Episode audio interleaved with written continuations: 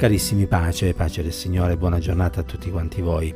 Oggi è 18 giugno, spero che stiate tutti quanti bene. Sono le 7 del mattino e vi invito ad aprire la vostra Bibbia insieme a me nell'Epistola agli Efesini al capitolo 1, al verso 21. L'Apostolo scrive, ispirato dallo Spirito Santo, infatti per me il vivere è Cristo e il morire è guadagno.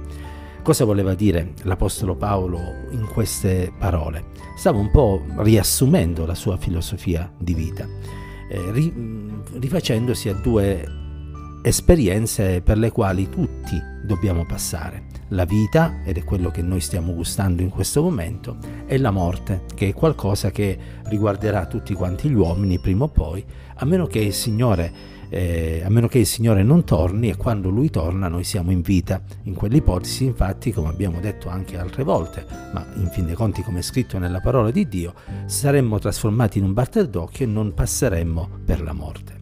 Vivere quindi. L'esistenza è qualcosa che l'Apostolo Paolo, dopo l'esperienza eh, fatta sulla via che lo conduceva a Damasco, divenne un tutt'uno con Cristo Gesù eh, Paolo si definirà in modi diversi, schiavo di Cristo, apostolo di Cristo, prigioniero di Cristo, ed evidenzierà in tutti i modi possibili il fatto che egli si identificava col suo Salvatore, tant'è che a un certo punto arriverà a dire non sono più io che vivo, ma Cristo vive in me. E quella dichiarazione dovrebbe essere il punto di arrivo per ognuno di noi, perché l'Apostolo stesso scriverà che eh, noi dobbiamo raggiungere la statura perfetta di Cristo, il che significa che, come dirà Giovanni, ognuno di noi deve diminuire e il Signore deve crescere in modo tale che alla fine non ci siano più i nostri pensieri, i nostri desideri, ma quelli di Cristo e della santa e benedetta parola di Dio. E quindi ognuno di noi deve considerare questa realtà. Se per Paolo il vivere era Cristo, lo stesso deve essere per noi. La nostra vita infatti non la possiamo più vivere secondo i nostri propositi e il nostro modo di vedere le cose, perché non apparteniamo più a noi stessi.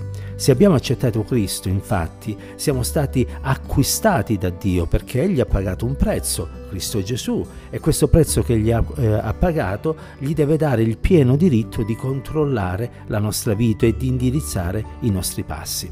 Allora quando noi infatti eh, recalcitriamo contro il pungolo della parola di Dio e cerchiamo di imporre la nostra volontà al Signore, noi stiamo venendo meno a quell'impegno che abbiamo preso quando siamo scesi nelle acque battesimali, e cioè di rinunciare a tutto ciò che riguarda questo mondo per seguire l'impulso e la guida dello Spirito Santo.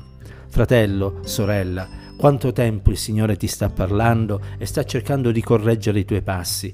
Eh, sii saggia, sii saggio, ascolta lo Spirito di Dio, permette al Signore di guidare i tuoi passi affinché anche per te il vivere possa diventare Cristo e la sua volontà possa diventare la tua volontà e per la tua vita ci possono essere non più i propositi che avevi prima di conoscere la grazia di Dio, ma quelli che vengono messi da parte dello Spirito Santo del Signore.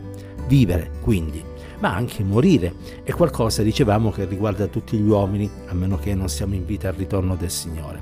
E il morire non viene visto dall'Apostolo Paolo come qualcosa di terribile, di angoscioso, di pauroso, viene definito addirittura un guadagno.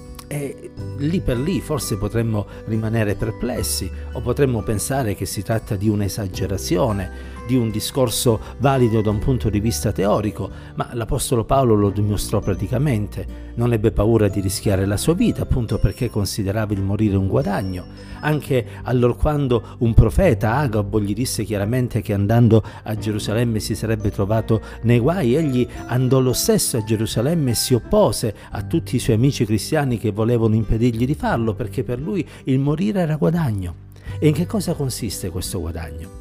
Beh, consisteva nel fatto che innanzitutto non avrebbe avuto più un corpo che lo faceva soffrire, sarebbe consistito nel fatto che finalmente avrebbe potuto oh, riposare di tutte le fatiche, sarebbe consistito nel fatto che tutto quello che stava patendo avrebbe cessato e sarebbe andato in un luogo di attesa della risurrezione del corpo per poi vedere e contemplare il Signore in tutta la sua gloria.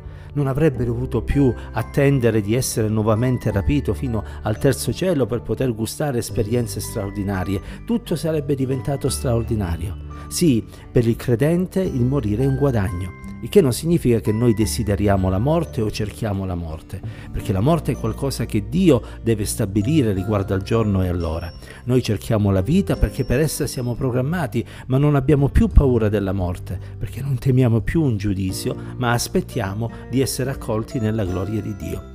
E allora in questo nuovo giorno che abbiamo dinanzi a noi vogliamo far sì che il tempo speso possa essere speso facendo la volontà del Signore. Non si tratta soltanto di pregare o di leggere la parola di Dio o di andare in chiesa, certo queste sono parte del nostro vivere in Cristo, si tratta di una condotta improntate ai principi della parola di Dio. Se qualcuno ci offenderà dovremo essere pronti a perdonare, se qualcuno oh, ci chiederà aiuto dovremo essere pronti a stendere la mano, se qualcuno si troverà nel bisogno dovremo essere pronti a consolarli. Vivere in Cristo significa imitare Cristo in tutto e per tutto. E poi, cari, non dobbiamo vivere nell'angoscia della morte, ma dobbiamo essere sereni nel fatto che essendo in Cristo, qualunque cosa dovesse capitare, noi siamo attesi da una gloria eterna, nella quale entreremo allora quando il Signore ci chiamerà nella sua presenza.